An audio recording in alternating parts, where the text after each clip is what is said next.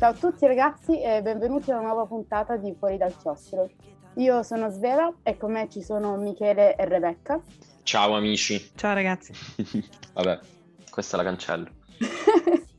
e oggi vi porteremo in giro con noi nei luoghi meno conosciuti e più misteriosi di Milano. Del resto, chi meglio di noi, che siamo due pugliesi e una marchigiana, poteva portarvi in giro per Milano, dato che ormai sappiamo che la città è colonizzata dai fuorisede. Ma scherzi a parte, iniziamo il nostro giro. Sì, allora, io vorrei innanzitutto dire che questa puntata è dedicata a tutti quelli che, non essendo di Milano, dicono che a Milano non c'è un cazzo da vedere. E questa è una gran minchiata. Magari posso capire, diciamo, la, la, la, la difficoltà che hanno le persone quando vengono gli amici a Milano, dice che, eh, che ti porto a vedere, ti porto a vedere il Duomo, ti porto a vedere il Castello Sforzesco, Parco Sempione, l'Arco e finisce lì. E invece no, invece noi vogliamo un attimo farvi scoprire i lati un po' più nascosti e soprattutto vi vogliamo portare anche al, al di fuori del centro. Quindi abbiamo preparato a testa un, tre itinerari, cioè un itinerario a testa, e quindi mh, mm, vi, vi, vi proporremo delle mete un po' insolite dove andare a curiosare in giro per Milano. Se volete comincio io ragazze, se mi date l'ok. Vai, Vai prego. Ok. Allora, io ho pensato a un itinerario che si sviluppa, diciamo, attorno alla linea viola, linea, diciamo, relativamente nuova rispetto alle altre linee della metro, e partiamo dall'estrema periferia, partiamo dalla fermata Istria. Alla fermata Istria c'è il villaggio dei giornalisti. Non so se l'avete mai notato, che ne so, guardando su Google Maps, però si legge proprio, cioè si chiama proprio così e ha tutta una storia dietro, è molto antico come, come villaggio, risale ai primi del Novecento, diciamo, e si chiama così perché in seguito a una polemica nata appunto su, su alcuni giornali, ehm, le, le, case, i, diciamo i lotti in vendita da parte del comune di Milano vennero assegnati, vennero appunto... Mh, comprati dalla Rizzoli e dal Corriere della Sera e quindi il cosiddetto villaggio della Maggiolina prese il nome di villaggio dei giornalisti. È un villaggio particolarissimo, cioè se siete fan di architetture strane o mh, stili che, che, si mischiano fra di loro, il villaggio dei giornalisti è perfetto perché al suo interno, a parte che, vabbè, sì, ho detto che in realtà non è proprio i primi del Novecento, diciamo, diciamo intorno al secondo dopoguerra, si riempì di queste case molto esotiche, diciamo, cioè ci sono, potete trovare le cosiddette case igloo, sono dei letterali igloo rossi fatti di mattoni piccolini in cui la gente abita e, e che quindi diciamo sono abbastanza insoliti per una città di palazzoni come Milano ma anche case dallo stile neomedievale, tipo quelle lì che vedete quando venite in Cattolica, se frequentate la zona di Cadorno, Conciliazione, quelle lì, o ancora in stile, case in stile parigino, in stile gotico, vittoriano. C'è anche una casa molto... Um, Uh, come si dice, molto avanguardista dal punto di vista architettonico, si chiama Villa Figini ed è questa sorta di, la chiamano la palafitta perché effettivamente è una casa sviluppata su delle mini uh, colonne molto particolari da vedere, insomma, sono tutte cose, mh, mm, sono tutti elementi architettonici avanguardisti del Novecento che quindi a Milano, insomma, in una zona di periferia, voi non vi aspettereste. Ad ogni modo, prendendo sempre la viola, noi ci spostiamo un po' più avanti, andiamo un po' più verso il centro. Un altro posto che io amo far vedere a chi viene a Milano a trovarmi di solito è il cimitero monumentale.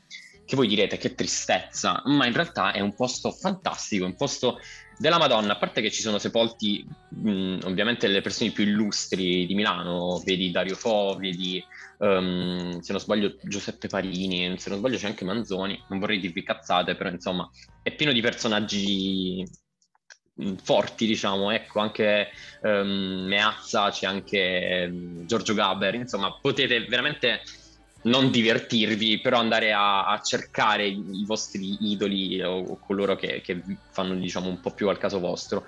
Ed è particolare come cimitero perché ogni famiglia ha una propria cappella e si sviluppa secondo architetture molto varie fra di loro. Sono, poi tra l'altro ci sono tipo simboli massonici, eh, alcuni mm, simboli che ricordano il fascismo, altri che sono un po' più gotici. Poi c'è anche il, il cimitero ebraico al suo interno ed è molto particolare.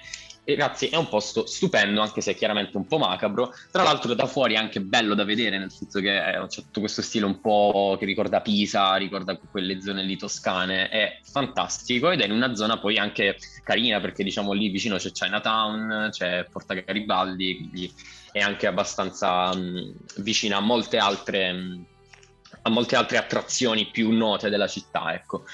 Ehm, continuiamo sulla linea viola, andiamo a fermata Gerusalemme. Lì potete vedere, potete scendere e trovare lì vicino, a, non so se avete presente la discoteca, quella lì, il Gattopardo. Ragazze, voi ci siete mai state? Sì, sì, ti possiamo confermare. Insomma, in quella zona lì, un po' verso Corso Sempione, oltre Chinatown, c'è questa casa, cioè c'è questa casa di ringhiera che viene chiamata Calonga ed è eh, particolarmente diciamo, interessante perché è una delle poche rimaste eh, della Milano antica, nel senso che di solito queste case di ringhiere si trovano intorno ai navigli, però poi sono, particolar- cioè, sono per lo più sparite, diciamo sono state per lo più abbattute durante la seconda guerra mondiale e su questa cosa ci ritorneremo. Insomma, in questa via Piero della Francesca al Civio 34 c'è la Calonga. E ehm, a parte che ci troviamo in una zona che si chiama Borgo degli Ortolani, in milanese Borgo dei Scigolat, e, e questa casa appunto di ringhiera che in, in passato veniva utilizzata come stalla per i cavalli e, che adesso quindi è presentata, cioè, diciamo, è aperta al pubblico e eh, è proprio uno spaccato, è com- proprio come una macchina del tempo, ti fa tornare indietro nella Milano un po' più rurale, un po' più eh, popolana se vogliamo, sicuramente lontana da quello che è adesso, almeno come, come cepiamo noi la città.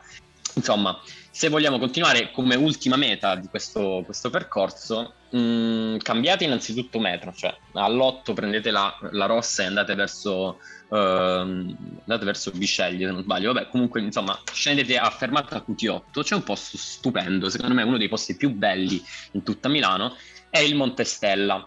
Prima vi ho parlato dei, bombar- dei bombardamenti. E um, il Monte Stella nasce proprio secondo, cioè a seguito della seconda guerra mondiale e um, è un monte artificiale cioè è stato creato con le rovine della Milano che è stata bombardata, quindi del centro di Milano, presi e ammassati tutti in un punto.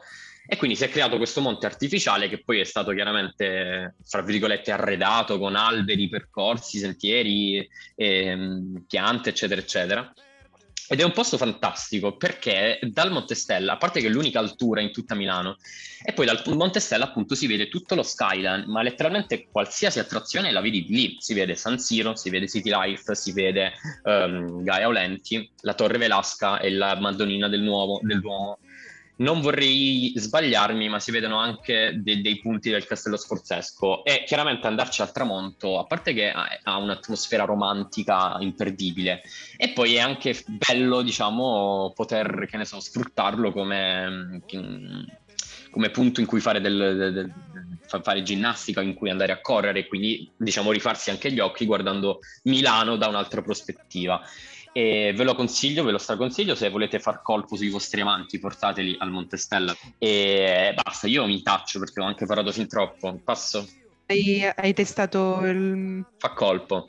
Perfetto, quindi Michele conferma che il Montestella funziona dopo avervi tra l'altro suggerito un cimitero, quindi per tutti i gusti. Ah, tra l'altro io non so, quando mi chiedono che ne so mh, mm, le matricole, dove posso portare, dove posso fare appuntamento, io dico il cimitero monumentale, perché pure lì è un posto un sacco romantico, è molto romantico nel, nel, nel senso più ottocentesco del termine, cioè molto un po' leopardiano. Vabbè, forse sto esagerando. Soprattutto passarci di notte, in effetti, perché per esempio ieri io sono ritornata con il tram da tipo la zona del, cimitero, del cimitero monumentale e niente, vederlo di notte in effetti affascina, però sì, potrebbe essere un luogo del primo appuntamento, solo che non so se poi ci sarà un secondo o un terzo appuntamento dopo averlo scelto se, conqu- se conquisti l'altro al cimitero significa anche sei davvero quello giusto, hai delle doti. O che l'altra persona è malata, oppure che l'altra persona è malata quanto te. Ecco. Quindi, quindi ragazzi, se, ragazzi che ci ascoltate, se volete provarci con qualcuno che ascolta death Brava. metal, portatelo al cimitero. Bravissimo.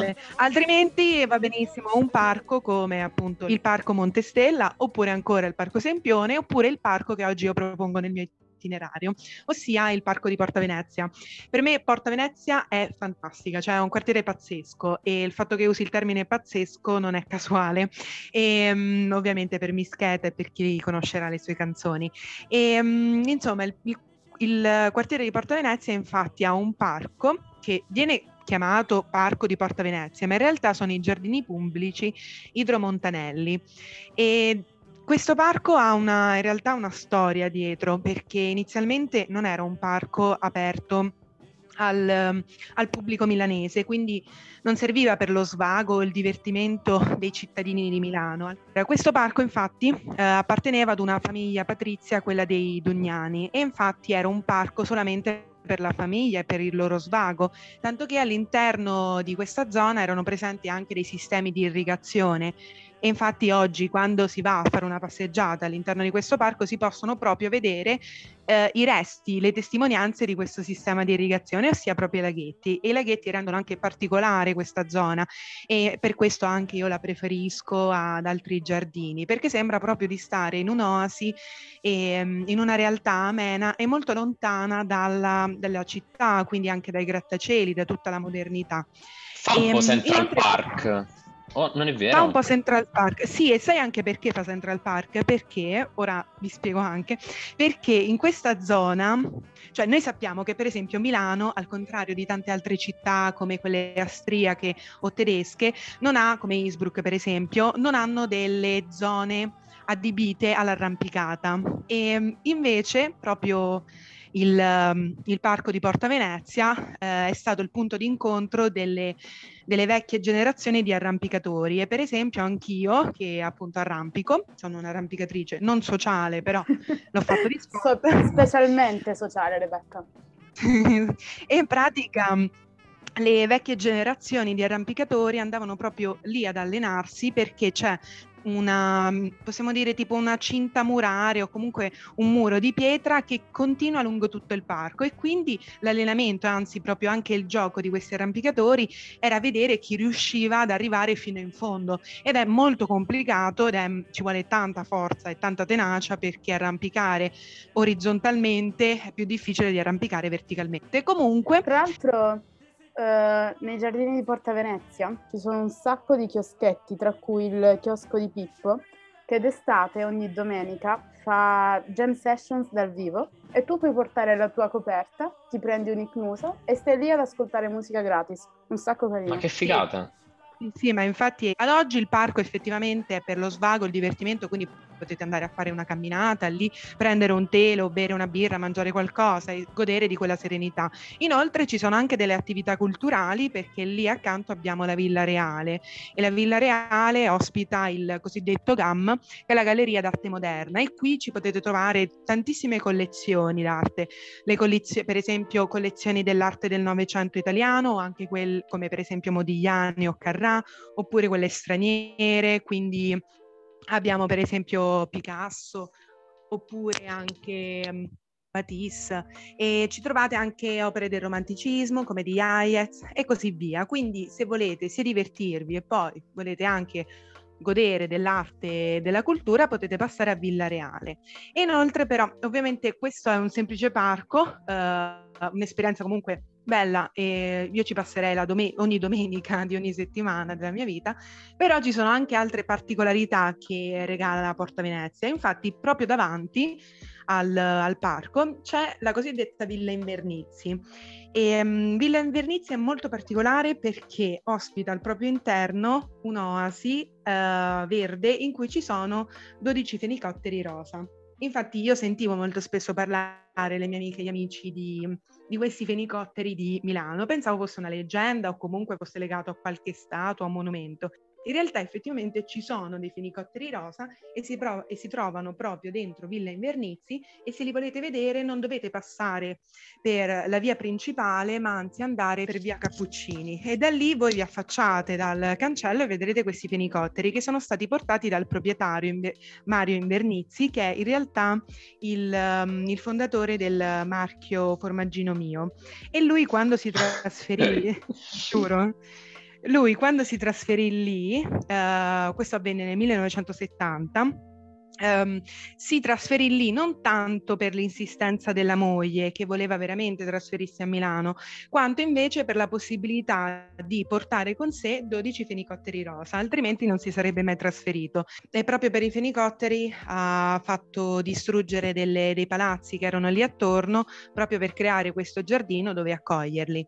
E um, infine poi uh, di fronte alla, a questa, non proprio di fronte, ma proprio lì accanto, e abbiamo una casa molto particolare che si chiama la casa sulla Busca. Questa casa è particolare non tanto per la sua architettura, perché comunque a Porto Venezia ci sono tantissimi palazzi molto più particolari e molto più eclettici. Qui in questo caso l'eclettismo sta nel citofono, perché il citofono non è un normale citofono, ma anzi è a forma di orecchio, quindi non troverete dei tasti, ma semplicemente un, un padiglione auricolare. È anche carino farsi delle foto mentre si sussurra questo orecchio, si, si dice qualcosa. Infatti la leggenda vuole che se tu sussurri qualcosa a questo orecchio, il desiderio che hai espresso, cioè il desiderio che espresso si avverrà. Ovviamente è una cavolata, però è carino comunque farsi una foto. E quindi comunque finito questo giro particolare, poi sicuramente sarete stanchi, avrete voglia di anche intimità, non tanto come quella che descriveva Michele, però proprio un ambiente intimo, sereno, tranquillo, anche a contatto con degli animali come dei gatti. Bene, in quel caso ci sta un bar eh, che si trova proprio a pochi isolati da questa zona che abbiamo, da questa zona che vi ho presentato ed è il Crazy Cat Café. In pratica all'interno di questo bar ci sono effettivamente dei gatti e 12 gatti se non sbaglio, no, credo 12 o 9, e, ehm, insomma tantissimi e che potete accarezzare. Per loro è proprio dedicata tutta un'architettura all'interno del bar. Quindi mm, niente, se amate gli animali e volete farvi un brunch, un pranzo, semplicemente un caffè, passate di lì. Tra l'altro, bar preferito di J-Ax. Davvero? Volevo no, dirvelo. Cioè, so che ci va spesso. Ah, ok, mai visto però. Allora ragazzi, se non siete stanchi dopo i lunghi giri di Michele e Rebecca, potete tentare un terzo itinerario per fare bella figura con i vostri amici. In questo caso il mio parte diciamo a sud-ovest di Città Studi, tra Porta Vittoria e Porta Manforte nei pressi di cinque giornate. E il mio itinerario parte da via Abramo Lincoln, che viene anche chiamata la Burano Milanese o la Notting Hill di Milano, perché è una piccola via tanto corta quanto suggestiva, piena di tantissime casette colorate con le facciate color pastello che dovete assolutamente visitare almeno una volta durante la vostra esperienza da studenti a Milano. Molto instagrammabile. Allora, devo dire. Decisamente instagrammabile, infatti mh, è percorribile certo, però ti trovi sempre dei servizi fotografici un po' all'ultimo perché è una location molto ambita. Allora, la storia nasce nel 1879 con la fondazione della Società Edificatrice Abitazioni Operaie, che era una cooperativa nata con il progetto di costruire un intero quartiere di abitazioni dignitose e sicuramente belle, però a un prezzo accessibile per gli operai della zona. Perciò i progetti di costruzione iniziano nel 1884 e continuano per nove anni su un'area dismessa dalla sulla vecchia ferrovia di Porta Tosa, che ormai era diventata inutile dopo la fondazione di Milano Centrale. E da lì inizia la, inizia la costruzione di questo quartiere idilliaco, che però viene bloccata tra le due guerre mondiali. Per cui oggi quello che ci rimane è soltanto una piccola via, che però assolutamente vale la pena vedere, è sicuramente un'oasi all'interno di Milano e non sembra neanche di stare in città, L'unico lato negativo è che, sebbene la chiamino uh, la Notting Hill di Milano, non credo sia mai stato visto Hugh Grant che ci passeggia, però tutto può essere, magari qualcuno lo ha visto davvero. Poi proseguiamo a sud per eh, via Pietro Calvi, si cammina per 5 minuti e in via Morosini si trova la nostra seconda tappa, ovvero il Giardino delle Culture, che, spoiler, non è un giardino, è in realtà un cortile cementato che nasce come un progetto culturale di aggregazione di gente del quartiere, un, eh, dove si organizzano un sacco di incontri, reading, anche concerti quando si poteva, ma si potrà di nuovo.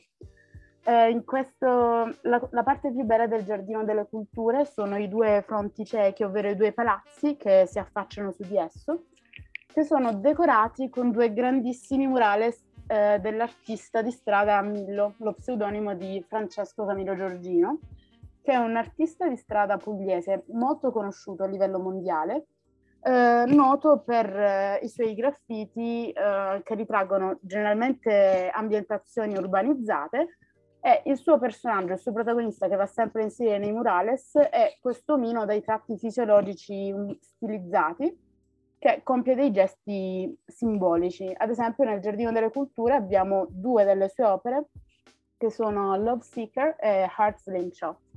In Love Seeker abbiamo il classico omino di Millo che veste i panni di un rabdomante, che il dizionario di Treccani ci dice essere una persona in grado di trovare l'acqua armato solamente di un bastoncino biforcuto. Bene, nel murales di Millo, questo rabdomante, a differenza dell'acqua, Esiste... cerca l'amore. Esiste anche una cosa con l'alcol? Possibile, secondo me sì. Secondo me anche con lo stesso bastoncino si può trovare, cioè magari c'è qualche deviazione. Eh, in questo caso nel, nel graffito eh, l'omino trova l'amore che è rappresentato da un gigantesco cuore rosso in mezzo a tutta questa ambientazione urbana. E a sinistra di Love Seeker invece si ha il graffito che va a completarlo che si chiama Heart Slingshot, che invece è una continuazione della storia del primo graffito, poiché una volta trovato l'amore, l'omino si posiziona come se fosse una fionda proprio per lanciarlo in tutta la città. Assolutamente vale la pena farci una tappa. Dopo il Giardino delle Culture, in via Francesco Sforza 30, passando per via San Barnaba vicino alla statale, troviamo il Giardino della Guastalla, che invece questo è realmente un giardino. È uno dei parchi più piccoli e più antichi di Milano, nato nel 1555 su iniziativa della contessa di Guastalla, che fondò qui un monastero per giovani nobili decadute, che doveva essere anche una scuola, quindi praticamente la cattolica. Nel 1937 il parco viene, venne espropriato dal comune, eh, annesso al Parco Sormani, e due anni dopo divenne pubblico. Adesso è sicuramente noto per la grandissima vasca peschiera che vi è al suo interno, dove si possono trovare carpe e pesci rossi, ma soprattutto è la sede di un incredibile e imperdibile torneo di bocce per anziani. Lo so ragazzi, volevate sapere questo? Ah, esistono. Esatto, quindi noi stiamo dando una serie di consigli vari per rimorchiare, un cimitero, le bocce per anziani, è imperdibile. Anche per quando saremo anziani, no? Dunque, um, io so, sto per arrivare alle ultime due tappe del mio itinerario perché dalla Guastalla ci avviciniamo invece a San Babila e non tutti sanno che in largo Corsia dei Servi anche Milano ha la sua Walk of Fame con proprio le mani eh, della gente famosa impresse nel cemento e le loro firme. Eh, si trova lì proprio perché è un omaggio alla televisione degli anni 80 e 90 e il Largo Corsia dei Servi era, vi era la sede originaria della rivista TV Sorrisi e Canzoni, che ogni anno dava il suo telegatto grazie ai voti dei lettori ai migliori artisti, cantanti e gente dello spettacolo.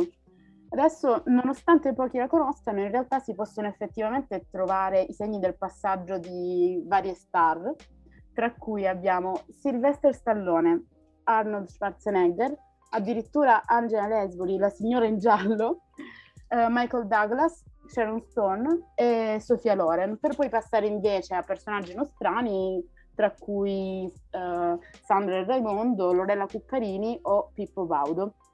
E ciò che distingue la Walk of Fame milanese da quella chiaramente americana è che su ogni impronta vi è poi in alto a destra anche un piccolo telegatto impresso proprio per ricordare la rivista TV Sorrisi e Canzoni. Ora, teoricamente il mio giro finirebbe qui, ma in realtà Michele, che abbiamo capito avere un gusto del macabro, mi ha chiesto di aggiungere un ossario.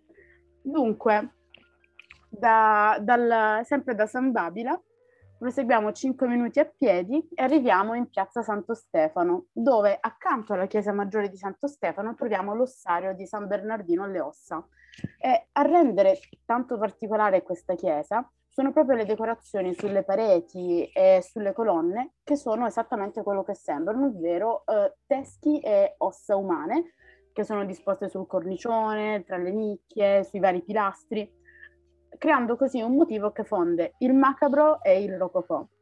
Chiaramente sulla provenienza delle ossa sono state ipotizzate tantissime storie. Una racconta che siano le ossa di martiri cristiani guidati da Sant'Ambrogio, in una battaglia contro gli eretici ariani. Un'altra teoria sostiene che, che appartengano ai milanesi uccisi dai Goti di Uraia nel 500 d.C., eh, durante uno dei saccheggi più gravi che subì la città di Milano, mentre la terza ipotesi, sicuramente meno interessante ma forse più probabile, ritiene che provengano dal vecchio cimitero dell'ospedale del Brolo, che venne soppresso nel 1652 su decisione dell'ospedale maggiore, per cui le ossa dei defunti dell'ospedale e dei confratelli di Santo Stefano vennero effettivamente raccolte e inserite nella cappella.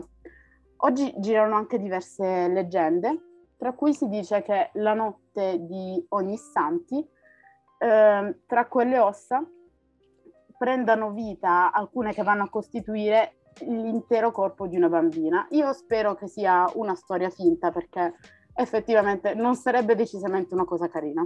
Dunque, se... io c'è il prossimo Resident Evil là dentro. Perfetto.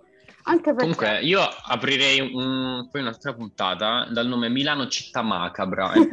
cioè, secondo me va approfondita questa cosa. Infatti, lo stavo per dire che questa, questa, puntata in realtà sembra più una puntata da Dark Tourism. Quindi... Ma a, allora, io mm, magari non lo so, chiuderei la puntata così. Cioè, vi racconto di questa cosa che è successa un po' di anni fa, cioè due anni fa, davanti alla Cattolica, o meglio, davanti a Sant'Ambrogio. Durante i lavori della metro 4, davanti a Sant'Ambrogio, hanno trovato una vecchissima grandissima fossa comune piena di scheletri e piena di appunto di mm, eh, cadaveri decomposti umani, chiaramente tutte ossa. E il bello è che tipo ci portarono a uh, visitare Sant'Ambrogio e dal campanile si vedevano tutti quanti i teschi, tutti quanti le, le, le cose che chiaramente da giù non, ah, non si riusciva non a vedere non bene. Usata, non l'hai usata come sfondo per un tuo appuntamento lì?